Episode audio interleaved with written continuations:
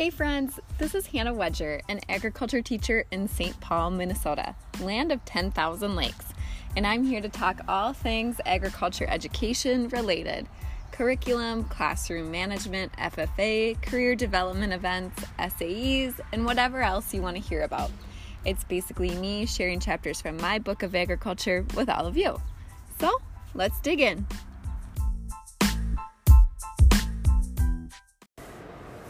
Hey friends, I am back, not recording in my minivan today, but instead with a friend of mine here from Minnesota. Um, so I am interviewing people again. This is exciting. Uh, today I have Joe Ramstad here, and he is a first-year agriculture teacher here in the land of ten thousand lakes, great Minnesota. Um, so I'm going to let him introduce himself a little bit.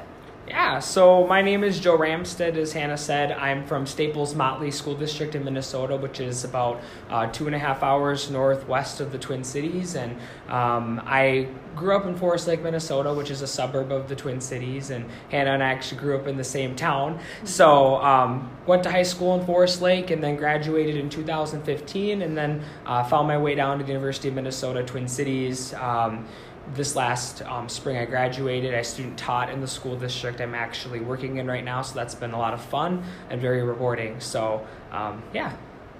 So my first question is if you have any um, like ties to agriculture before you got to high school. Yeah, so I actually didn't have any real ties to ag except for being a consumer and enjoying meat and dairy products and cereal and everything. But um, I actually just got thrown into an ag class my freshman year of high school, and um, I wanted to be there, but my mom told me I needed to switch out and take the art class or take the woodshop class or whatever. But I stayed in it, and I didn't tell my mom about it, and she got pretty upset at me when she found out I was in um, an ag class, because I went behind her back and got in a little bit of trouble there. But I enjoyed it, and I'm glad I stayed there because it obviously made a huge impact on my life and uh, my career choice. So, what was the first class? Uh, intro to Ag. Intro to so, Ag. And it was with uh, Miss Tassel. She was the new Ag teacher. Oh. And um, the first day of class, we were talking about making ice cream and doing all this fun stuff. So I'm like, yep, this is my class. I got to stay here. So. Oh, that is classic. That's like such a good Ag teacher story. Yeah. Roping in the kids. Um, okay, so you said that was in high school when you first started taking agriculture classes. Tell me a little bit about your um, experience in high school with um, agriculture and F F A. Yeah, so right after that intro to ag class, I became really involved in F F A. She actually gave us some extra credit points for doing some F F A activities. In the first meeting, there was hot dogs and hamburgers and five extra credit points. So I was like, might as well take that, take her up on that. And I'm doing that with my students now, and it's working. So uh, um, yeah, so I, I got pretty involved, started going to meetings, became a chapter officer, um, did a variety of different contests, learned the creed, did parley procedure, dairy judging, like a lot of my favorites that I love coaching now as a teacher are ones that I started as a freshman in high school. And um, from there, I continued to be an officer and be very involved in F F A. Um, got a bunch of skills, went to the ag policy experience and summer camps, and just really um, diversified my background of agriculture and became a um, much better communicator for agriculture, knowing where my food comes from. Um, I also got a supervised agriculture experience S A E project uh, my junior year of high school, where I taught a night class, and I was able to kind of apply some of the things that I... Wait, what? You just throw it out there that, like, that's not a big deal. You taught yeah. a night class? For yeah, who? For oh. the community ed. So we, I just opened it up to kids who wanted to, like, learn about agriculture but didn't have time in their schedule to take a class. So... That's so cool. That's awesome. Yeah. It was a lot of fun, and um, I'm really grateful that my ag teachers were able to support me and give me some lesson plans and things I could use with the students to engage them, and that experience really solidified my desire to become an ag teacher.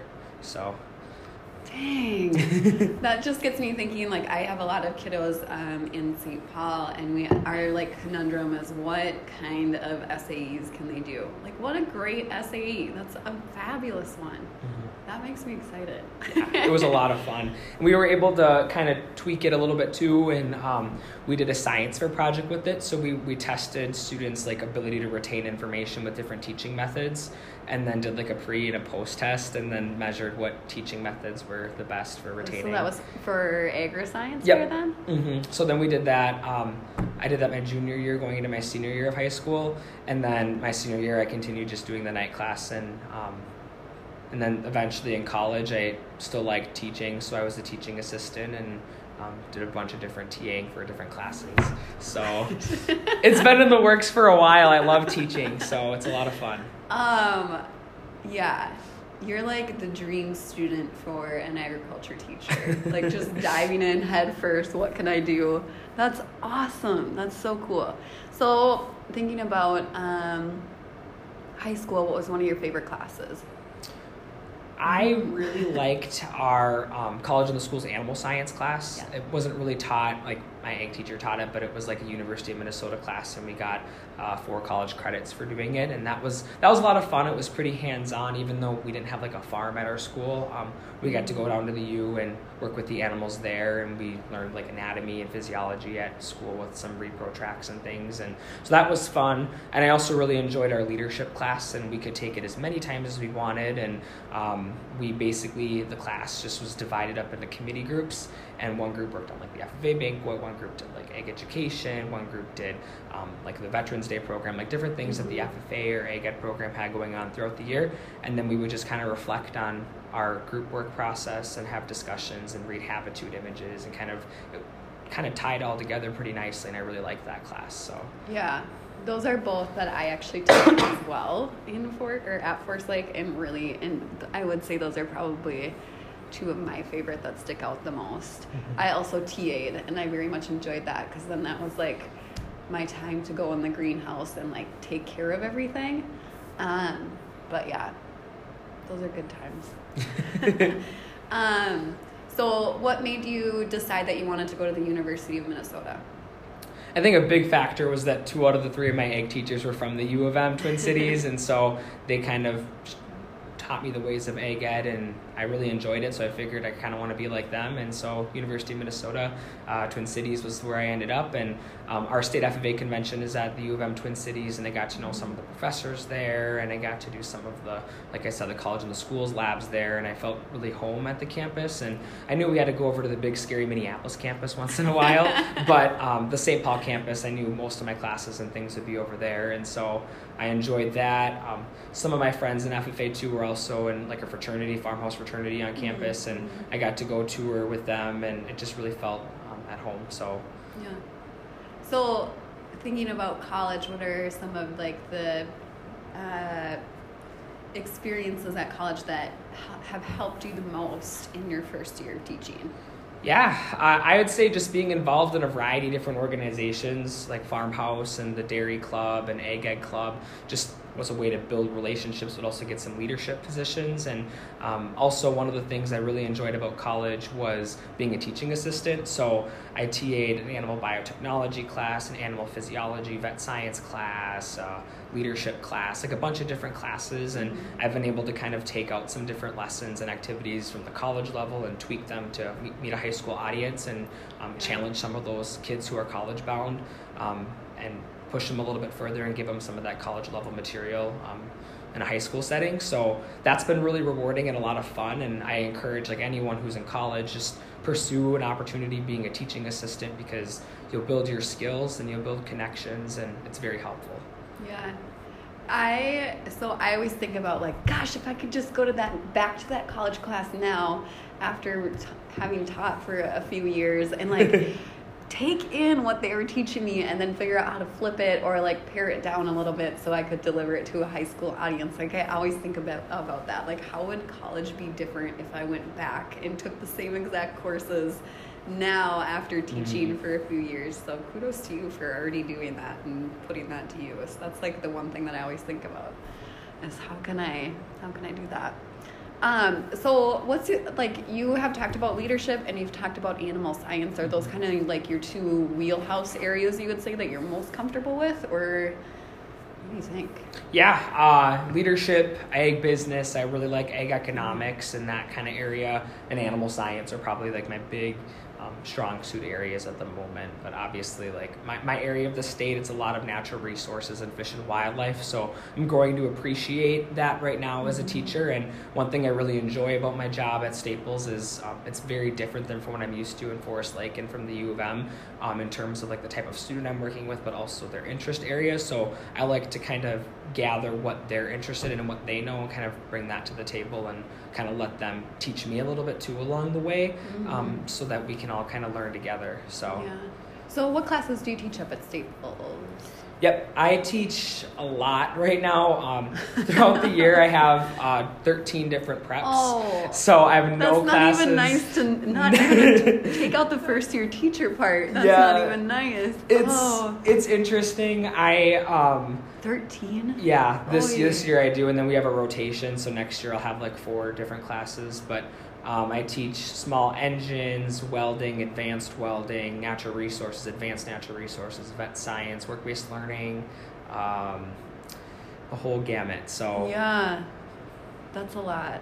That's a lot. I have six preps right now throughout the whole year, and I even feel like that is me running around with my head cut off a little bit, but it's a really good challenge. I, I enjoy it, and it's a lot of fun, and it's cool to have that much diversity because then kids can take as many classes with you as they want, pretty much. So yeah, what's um, your student population? I mean, how many kids do you have at Staples?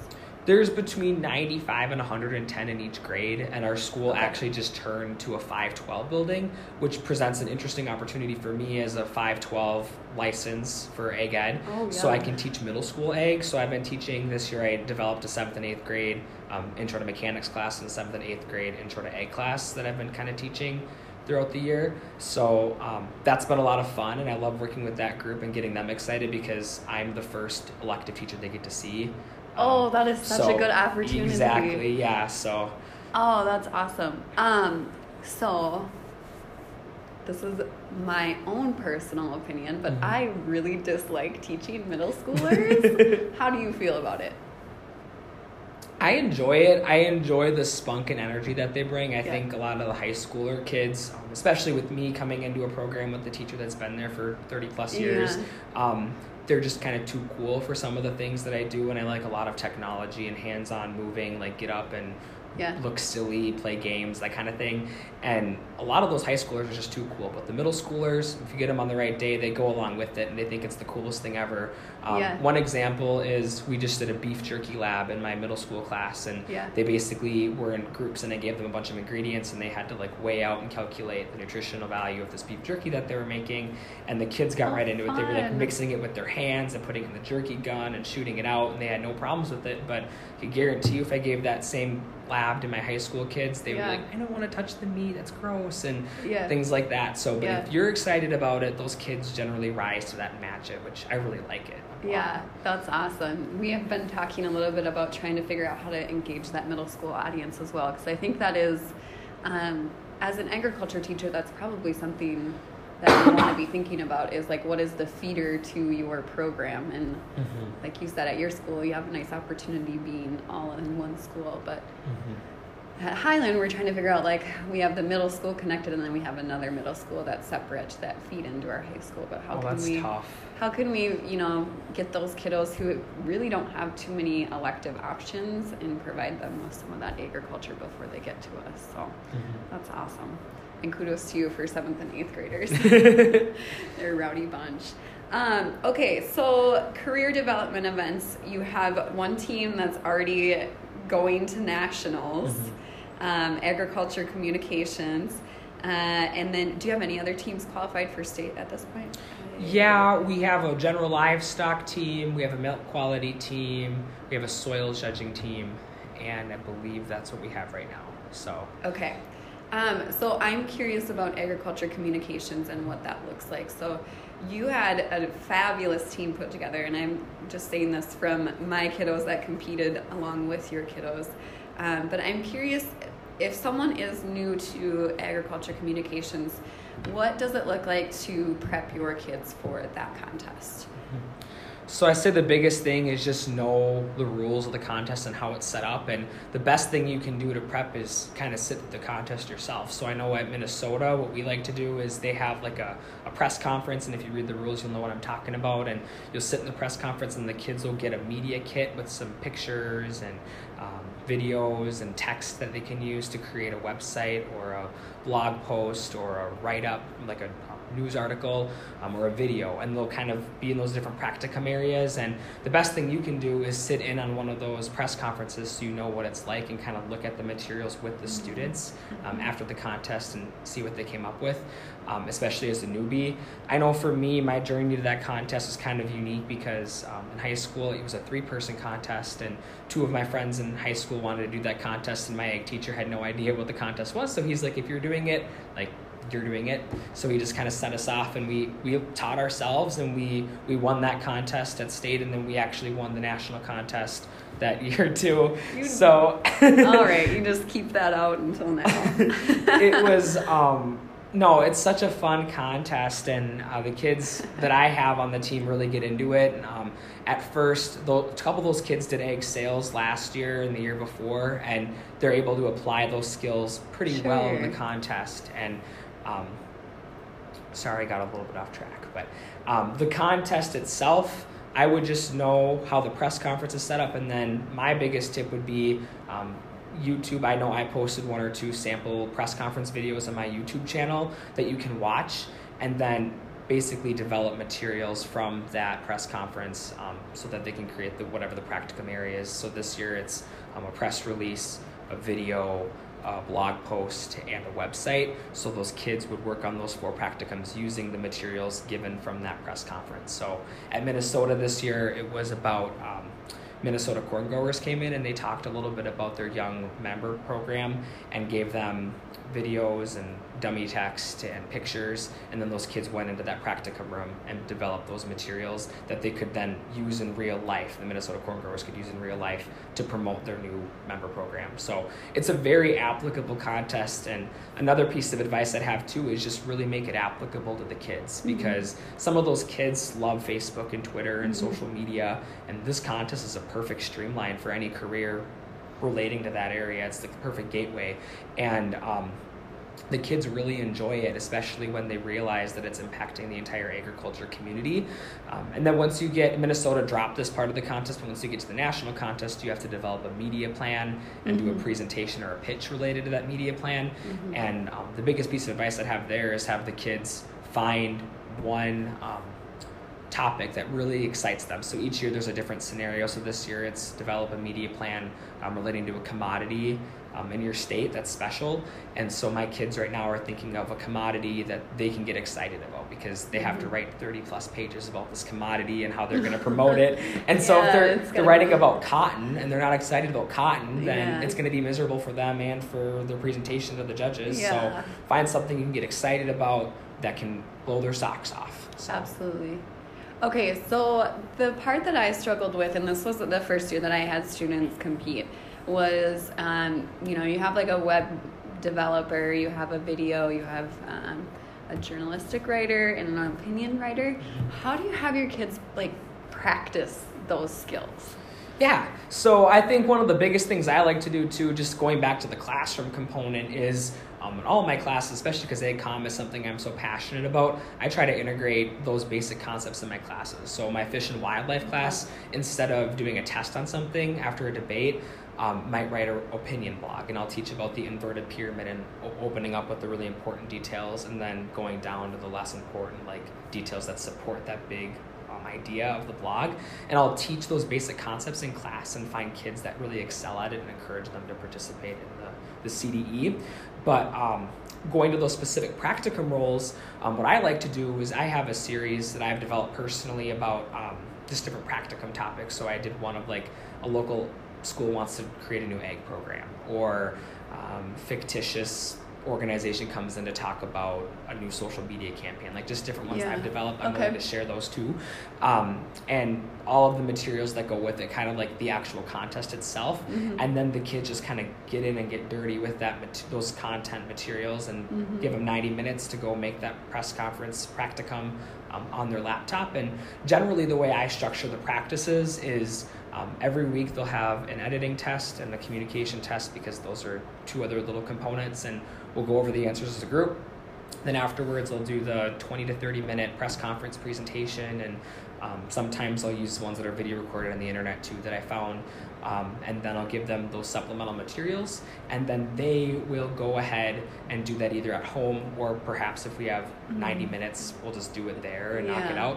And then the really cool thing that the kids actually really like is they peer review each other. So I print oh, off the idea. grading rubrics okay. for every practicum, and either at the ne- next practice or at the end of that practice, depending on when we decide we want to do, um, the kids will exchange practicums and say, wow, I really liked how you used this tool here, or I liked how um, that was a nice like fade out on your video, or they'll kind mm-hmm. of critique each other's. And it's also kind of cool because they all sat in the same press conference by me. Mm-hmm. So they know like, well, I picked up on something that you didn't pick up on, like a mm-hmm. quote or a fact or statistic. Um, and talking about how they communicate or relay that, it's pretty cool because they they overall, like between the four of them, especially when they're getting started, kind of miss some of the important things from that press conference, but each of them kind of extracts something that's important, and then we can say, well, how can we have better listening skills during that press conference so we can extract all of those important details and put it all together. Um, the kids really, that's their favorite part about the contest, I think, is working together and giving each other the feedback on those press conference practicums. So. Sure.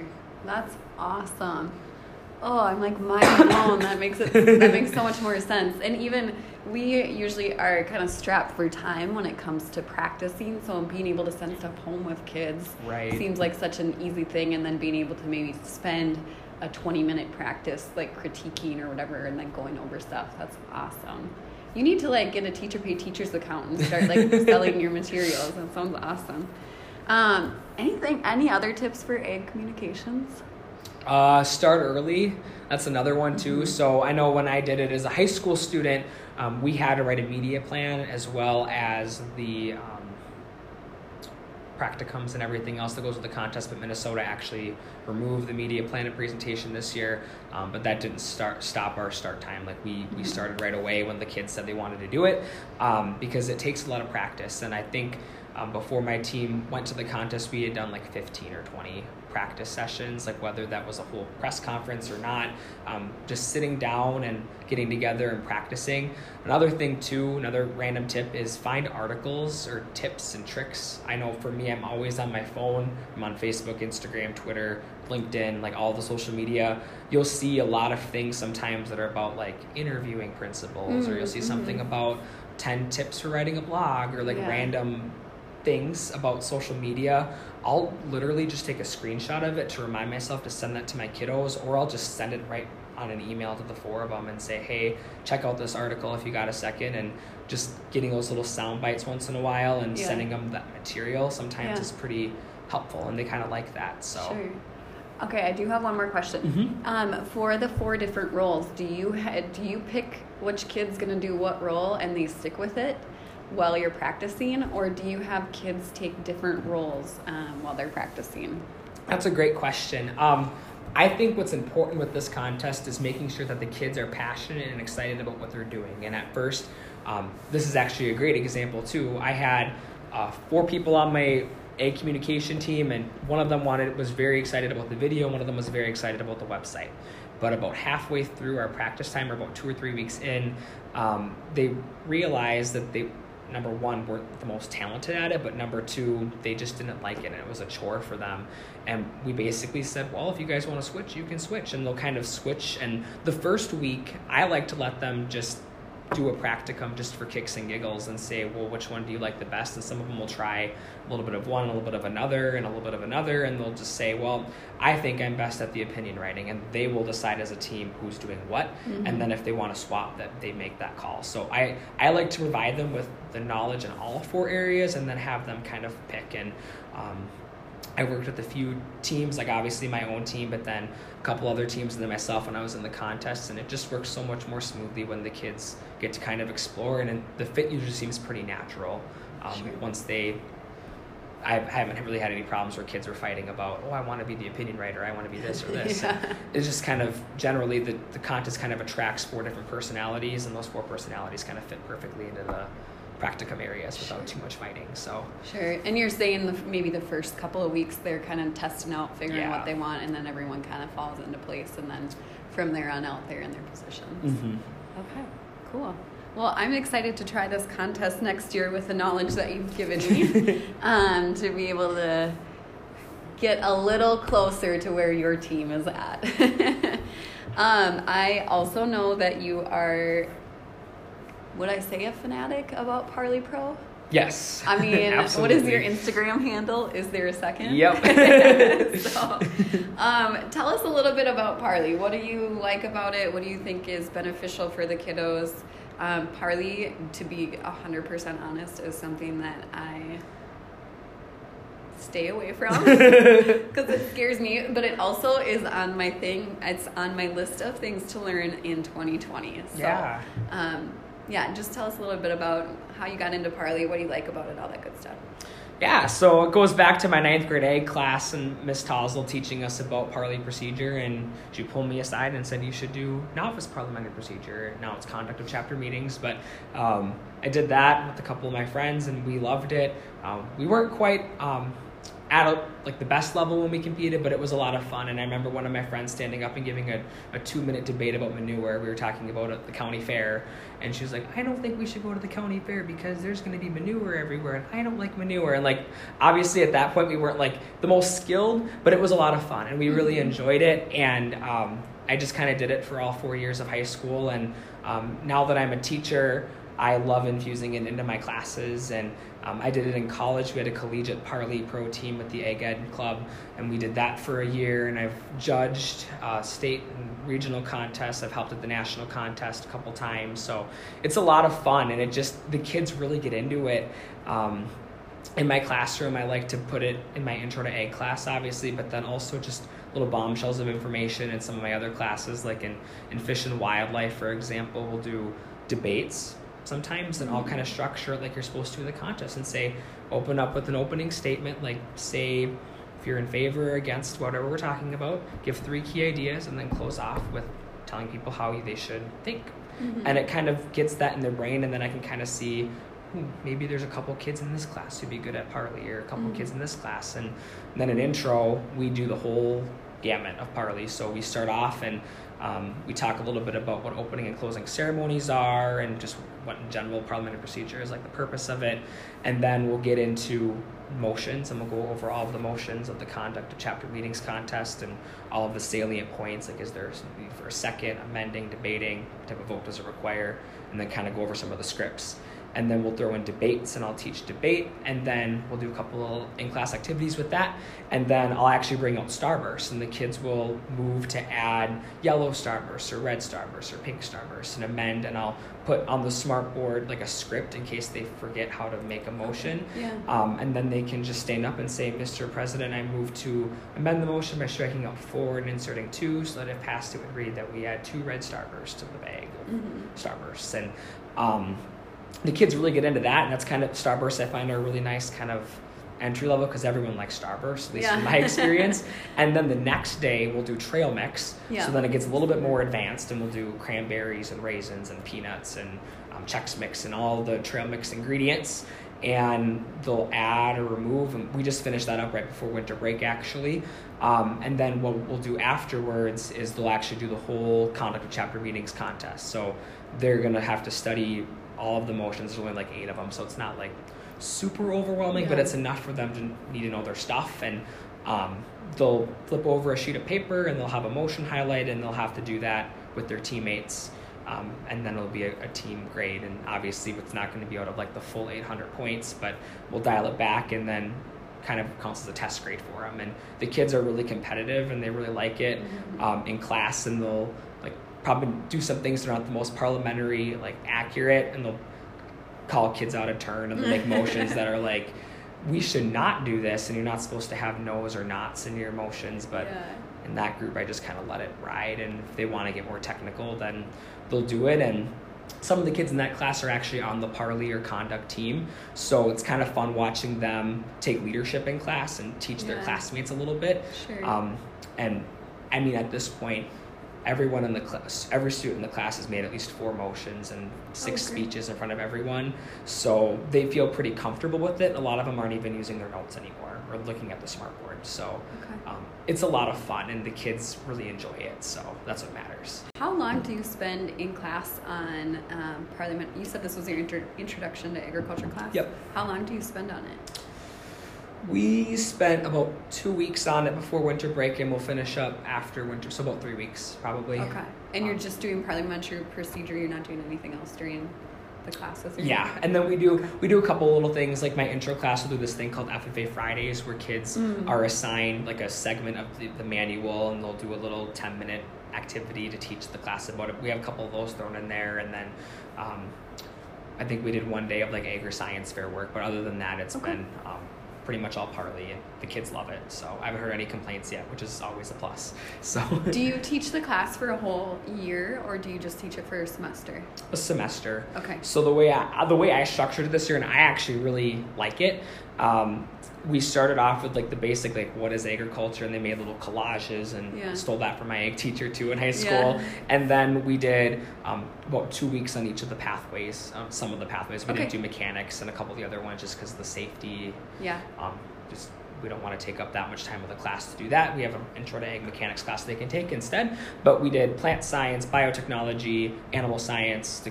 all the key basic ones, and yeah. then um, I really did I think I did a nice job at the end spending a day like applying it to careers and other classes they can take sure. in the program, because a lot of the kids in that class are ninth, tenth graders, and they're like yep. looking for more classes to take. Mm-hmm. So I'm like, well, if you liked cutting this cow eye open, take vet science, or yeah. take animal science or whatever, and then um, they can kind of pick classes that way.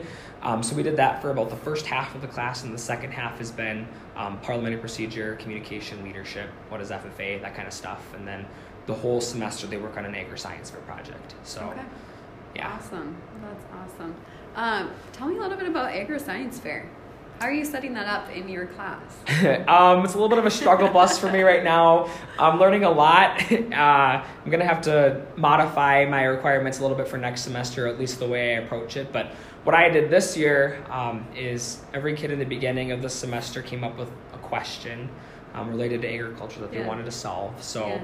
um, they turned that in and gave them some feedback. And then basically I had them do the first half of the research paper and turn that in um, at the end of the first quarter, and then I read it, gave them lots of feedback, and then I returned it, and then they basically conducted their experiment at home, and that was their S A E project. So every kid in the school, or in the school, I wish, every kid in my egg program does an S A E project, and um, I really push egg science fair in my middle school class and in my intro to egg class, yeah. um, just because it's kind of a, a neat way for kids who don't have a job or mm-hmm. um, something to get exposed to what S A E is all about. Yeah. Um, but I'm finding that it's a little bit overwhelming, especially if they're working in pairs, or even if they're working in pairs to coordinate. Um, mm-hmm. I have a seventh grader and a tenth grader who are brothers, and they're even struggling, and they live in the same house as each other to like sure. coordinate. So I think next semester what I'm going to try to do, or next time I teach Intro to Egg, um, is structured to be a little bit more in class. So I have a couple kids who sure. grew plants in the greenhouse, and they just go water them before class and take their observations. And those are the groups that were more successful, I think, with the assignment than the okay. ones who did things completely out. So um, yeah, I'm gonna try to have it a little bit more in class next next time I teach it, um, just to kind of help those kids out a little bit more. Sure. It's also on my list of things to do. So I even bought the Um, agri science fair in a box from Sarah Nurswick, so egg teacher how-tos. I'm, I think I'm going to implement it my second semester here with some of my kiddos. Yeah, um, we'll see how it goes. But I think it is, like you said, a really great opportunity for some of those kids who are not plugged into an S A E, need some experience, need some um, way to connect to agriculture a little bit more and a little bit deeper um, for them to be able to do that. So. Yeah. It's a lot of fun. The kids, the kids really like it, um, especially when they have the aha moment of like, my hypothesis was right, or my hypothesis was maybe not the most correct thing, and here's why. And um, it's it's really cool to kind of sit back and watch them take the leadership in it and kind of learn along the way, instead of um, me just standing up at the front of the room and saying, okay, step one, you need to do this, step two, you need to do this. Like, they are yeah. designing their own experiment. Mm-hmm. And while I do a little bit of pre-teaching on how to set up an experiment, like what sure. a hypothesis is, like they do most of the work, and that makes yeah. my job as the teacher kind of a little bit easier. Yeah. Um, but obviously you can always modify and make it a little bit easier for the kids, and that's kind of what I'm learning right now. Um, so. Yeah, so you are really, really passionate about teaching. And I'm just curious, being in your first year of teaching, what has been like your best teacher moment so far? And I know I'm just throwing this at you, so sometimes it's kind of hard to think about, like, what is that best moment so far this year? Or maybe something, it doesn't even have to be your best moment, maybe something that was blissfully unexpected, or maybe, or you could go the opposite. What was, like, your most terrible point so far? Like, this is not what I expected. Man, that's really hard. I can tell you, so my first experience at the school I teach at now, my worst experience, it was within the first week, and I was like, what did I get myself into? um, I was waiting. The class was, like, kind of loud, and I was like, all right, I will just wait until everyone is quiet. And a sweet girl who I grew to really, really like and enjoy, Um, but did not know her at that point, stood up and said, B word, you be waiting a while. And I was like, oh my, I did not even know how to take it. Um, so that was one of the moments where I was like, what am I doing teaching? This is not what I signed up for. Um, and especially the school that I moved from to teach where I teach now, I was like, this is not. And it ended up being all good and all fine, and I love where I teach. But that was one of those moments where I was like, this is going south quick. Do you have one you can think of, or you've drawn a blank? I know I'm just hitting you. I'll think of one. I can usually cut off. I'm just trying to think. Um, I mean, has teaching so been many. good to you so far? Oh, absolutely. I really yeah. enjoy teaching. It's seeing the kids every day and working with them. And um, obviously, like, Um, my cooperating teacher told me this during student teaching, that you're going to have, like, really high highs and really low lows, yeah. and it's just about balancing it. And, like, you're really never going to have a day that's meh. Like, it's either going to be a really good day or, like, a, poof, a really tough day. Like, it's pretty hard to be in the middle sometimes. Mm-hmm. So, um, you know, I would say one of the coolest teaching experiences I've had so far is actually in the work experience class I'm teaching. Oh, yeah. And it's kind of interesting because I don't really get to see those kids that often, because yeah. they're they check in with me and then they go out to work. Yeah. Um, and I don't really have them in class that much. Yeah. But um, I do take them for the first couple weeks of the semester. Um, and then we just talk about, like, how to write a resume and a cover letter and things like yeah. that. And mm-hmm. then at the end of the semester, we haven't done this yet, but they'll come in and do an exit interview with me and talk about what they've learned, what their challenges were, yep. whatever. Um, and just, I would say one of the coolest things for me has been going out to those workplaces mm-hmm. and seeing those kids in action. Mm-hmm. Or I'll go over to the pizza shop, and one of the work experience kids will be making my pizza, and I'll talk to them about what, what they're doing at work, and I'll meet their boss, and I'll talk with them for a little mm-hmm. bit. And just the small town connections in that community yeah. are really neat. Um, and I'm really excited to listen to their exit interviews at the end of the semester and kind of hear what, what they've learned and what I've seen and what I've heard from their bosses and what I've heard from um, others in the community about the work that they're doing. Mm-hmm. Um, so that's been really exciting. Um, another really cool thing for me has been just S A E visits in general, so the kids that aren't in the work experience class. But um, I have a couple kids who work out of High Tunnel. Oh, over awesome. At the college, and we have a community college literally just blocks away from, from school. And Um, two of my rock star students work there, and it's been a lot of fun over the summer, especially going and helping them. They installed an irrigation system, and they worked on the harvesting of the strawberries and all this stuff. So it's been pretty rewarding just learning from them and um, working with those two um, with their High Tunnel project over the summer. So mm-hmm. I that does remind me um, when I was teaching my first place where I taught um, was a lot more rural than Saint Paul. Um, and I remember I really appreciated, I was doing work-based learning um, at that school, and I like that was one of my favorite things too, is going out and seeing the kids like working, and they always seemed so proud of like mm-hmm. where they were working and what they were doing, and it, it was a different it's a different connection than what you're making with those students in the classroom. Yeah. Um, and oftentimes it's you're meeting their family members or um, people who are supporting them, um, and that part is cool as well. Um, one student I went out to visit his family farm where he was working, and his grandma made us all breakfast because there was a couple of kids. Like it was mm-hmm. that that part, like I don't know, you don't I don't get that in the cities, and I miss it because I think that's a really cool um, unique thing about agriculture teachers. So I would agree with you, that's a really really fun part, really enjoyable part. I know that's not like the typical, like, oh, my students came in and impacted me, but like no. It's so cool just to kind of go out and see those kids applying things, and I have some of them in class and I have some of them in no classes, but it's yeah. cool seeing them apply skills that they're learning in their A classes or their business classes Absolutely. Or their shop classes in um, an environment that isn't in school. Yeah. So that's been a pretty rewarding part of my job, and I was pretty nervous when I found out I was doing work-based learning on top of A G and on top of F F A, but honestly that's been one of the biggest perks of my job, I would say, is just working with those kids and helping them be successful, and yeah. especially some of the kids in that class who may be special needs learners and don't don't learn as well in an in-class yeah. environment, but the fact that I get to help them develop a resume and a cover letter and work one-on-one with them and then go see them at a job and then hopefully get them on track for something else after high school is pretty pretty rewarding, I think. Yeah. So. Yeah, absolutely. Um, this question's a little bit from out of nowhere as well, but I'm just curious, do you feel like there's anything in agriculture education that you would change or improve or switch up? Any of the above? I think one of the biggest things was, and it's work, being worked on right now, was the S A Es and making those more accessible for kids. And I, I'm, I'm still new to it, but the S A E for all is something I'm trying to implement um, this spring in my plant science class and a couple of the other ones, mm-hmm. um, just to make those S A Es a little bit more accessible um, for kids. Um, I also think that um, being more intentional about who we're attracting to the profession and how we're attracting them to the profession is important too. So every day in my classroom, I try to be as positive and uplifting and exciting as possible.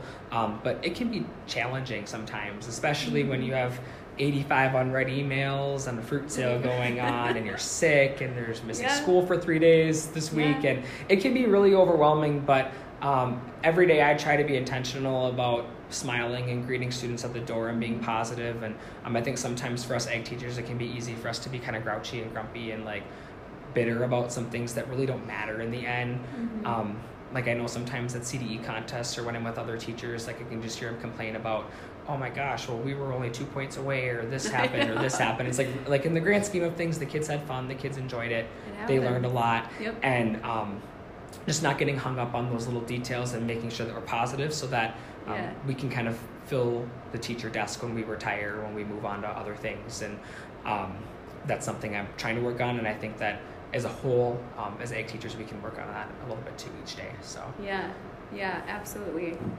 Um, I my like motto that I've adopted this year from another agriculture teacher is it's all good.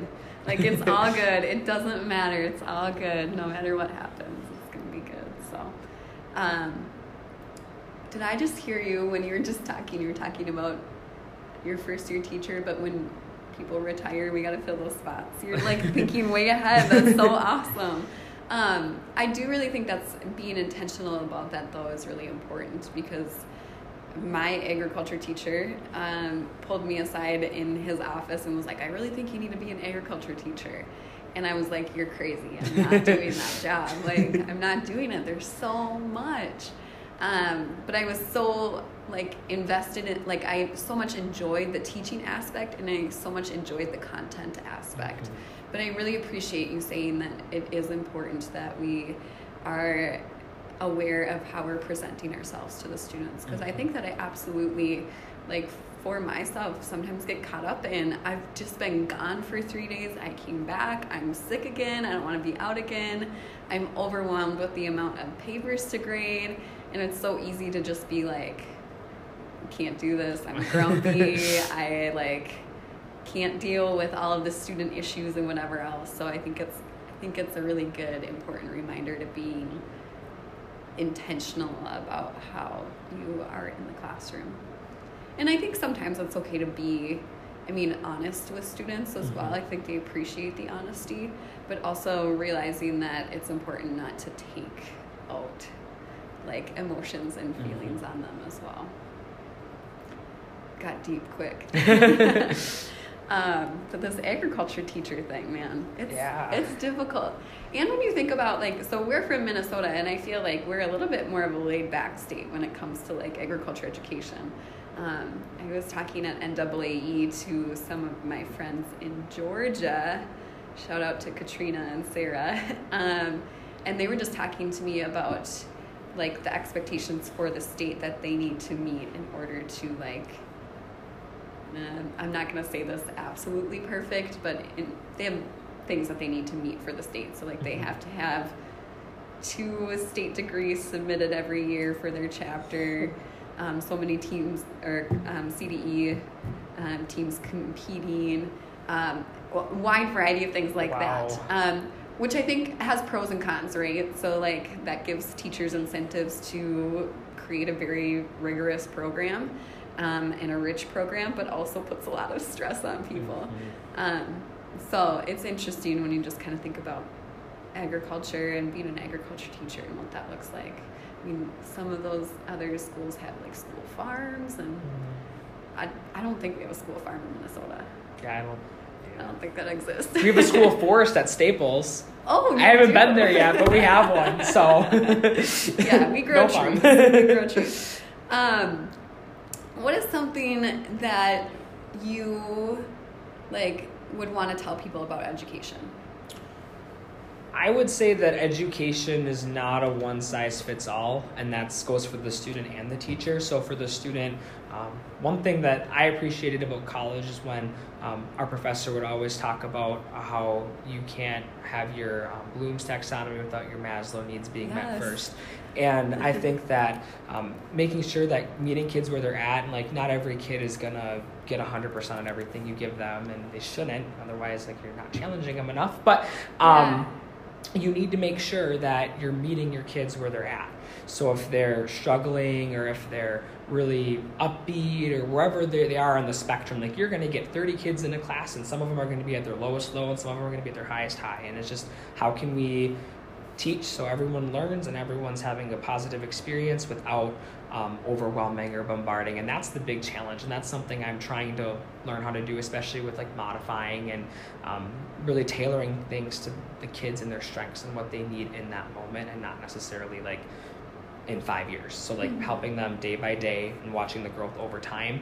um, So that's something I'm working on for one size fits all. And then as a teacher too, I think one thing um, some people get caught up on is trying to be like somebody else, or trying to be like mm-hmm. another teacher that they like, or the person that they're replacing. And one thing that I'm learning this year, especially like coming into a program as a single um, program and replacing somebody who's been there for so long and had such a great impact on the community, is you have to be yourself, and the kids are going to see right through you if you're trying to be somebody else. And mm-hmm. um, I think it's one thing to like like work with the kids and see what their interests are and learn from them, but it's another thing to go in there and just act like you are this professional hunter, this professional fisher, if you like haven't done it in your whole life. And that that's where I'm at, because I'm teaching in a community where everyone goes hunting and fishing and um, does a lot of things outside. I've never done any of that before, so um, I have learned pretty quick that I just have to be open and upfront with the kids and say, mm-hmm. you know, like some people and some teachers in this community are very good with that stuff, and I'm ironically teaching a fish and wildlife class, and I've never hunted before. Mm-hmm. So then they get to teach me,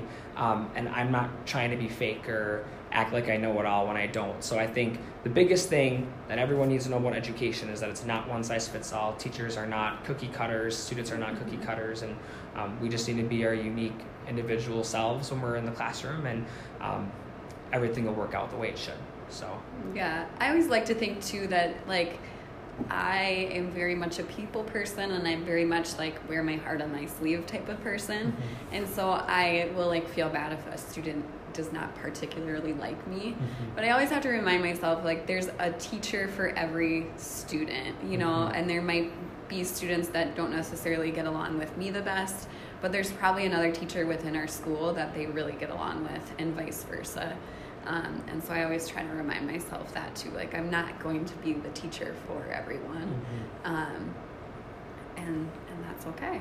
So um, is there anything else that you want to talk about that I didn't ask you? Anything else that you want to share? I think being an ag teacher is one of the most rewarding and fun things anyone could ever do. Like, obviously, like I've said, like you have your high highs and your low lows, but um, at the end of the day, like, if you're satisfied and you're enjoying your career and it's um, enjoyable every day, like that's that's what matters the most. And I think um, what keeps me going in ag ed is the kids and the smiles and the energies that they bring to the classroom. And um, it can be easy to get overwhelmed with the paperwork and the assignments and the P O requests and the vans and everything else and all the little details that come with teaching. Yeah. But um, sit back at the end of the day or during your prep period and just realize, like, wow, like, these kids are learning something and they're having fun. Like, that's what, what matters the most, and that's why I enjoy teaching ag, and that's why I think that um, anybody who has a passion for, most importantly, kids, but then also agriculture, leadership, food, natural resources, whatever it may be within A F N R, um, it's the perfect career for anyone. And um, I have a couple kids that want to become ag teachers themselves um, in my classes, and it's super fun just to have them come after class and pick my brain about, like, why did you do it this way? Or they'll ask me questions and um, kind of remind me of what I did to my ag teachers when I was in high school. So it's it's kind of cool to see that too. And um, at the end of the day, it's one of the best th- decisions I've ever made is to be an ag teacher. And I'm really excited for whatever's in store. You like closed that out perfectly. um, but we do have my final three questions that I like to ask everyone. And that's, I just like to ask it because I like to get to know um, my guests a little bit more, and I think our listeners really enjoy it as well. So first question that I have is, who has had the most influence on your teaching career? Um, I have two people for this one. I'm going to start out. You can't do that. No, you can't have two? Okay. No, you can have two. I'll have two then. So my first is going to be my one of my high school ag teachers, Mister Miron. Um, he's been a huge impact on my life, um, like personally and professionally as a teacher. Um, he's one of the people who inspired me to be an ag teacher, but he's also just there all the time to, to chat or vent mm-hmm. and talk to. And um, he's just a great person all around, and I'm super grateful that I had him as a mentor, and I still have him as a mentor. My second one, obviously, is my mother. So she told me not to take that A class in ninth grade, but besides that, she's been very supportive of me throughout the whole process of um, becoming an ag teacher and being an ag teacher now. And um, I always like to joke with her, like, well, what if I would have taken woodshop instead? Or like, what if I would have done this? And um, it's just crazy how little decisions like that can have such a profound impact. So I'm really grateful for her and all the food she sends me and all the emotional support and um, everything. So really grateful for her. So everywhere across the U S, moms are grabbing their hearts. um, okay, next one. And this is because I like to think I'm a foodie. Um, but your favorite, like your go-to um, order at your favorite restaurant? So my favorite restaurant is Taco Bell. Which is pretty bad, but I think I knew this. It's so good, and I always have to go with their whatever their five dollar box is at the time. Normally, it's the best bang for your buck. You'll get a drink and usually like three tacos and maybe a dessert or something in there too. And it's a good deal, and it fills you up. It's pretty good. I'm probably going to go there later today, actually. So um, unfortunately, we don't have any Taco Bells up in Staples. The closest Shut one is forty-five minutes away in Brainerd, but our Burger King is awful in Staples, so I'm trying to convince a couple of my uh, high-achieving kids to open up a Taco Bell oh, yeah, franchise for their go. S A E, and that could be a great work experience. I could do a lot of visits there yes. then. So um, the kids, the kids um, love Taco Bell too, so that's a fun way to kind of kind of connect with them.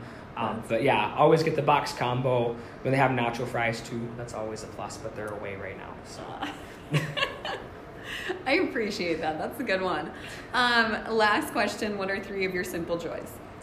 So my faith and my religion is really big. I'm a Catholic, and so I, I try to live that out. My models or my motto or my um, personal mission every day. Mm-hmm. Uh, I also enjoy just being outside, so I'm not like a huge hunter or fisher, but um, I recently picked up kayaking. Okay. So I got a kayak for Christmas. I'm super pumped to use that out on Dower Lake and some of the lakes up in Staples this summer. Yeah. Um, my third one is just being with friends and family and surrounded by the people I love and care about. That's yeah. huge. And um, going not only just to like hang out with friends, but also like egg teacher conferences and things like that is just super rewarding and fun. And um, just being surrounded by people who support you and care about you is just always a huge bucket filler for me. So I echo that one hundred percent. That's a huge bucket filler for me as well.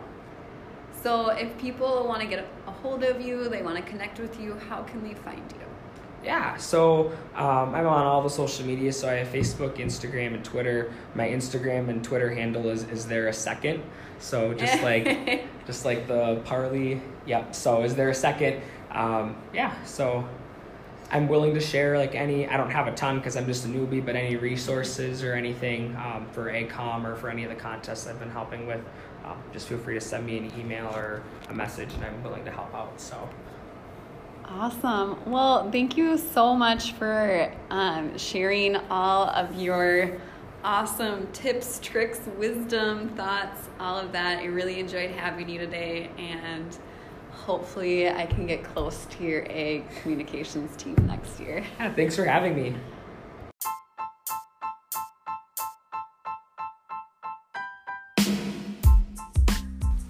You just finished listening to Ag with Miss Wedger, where I'm sharing chapters from my book of agriculture with each of you.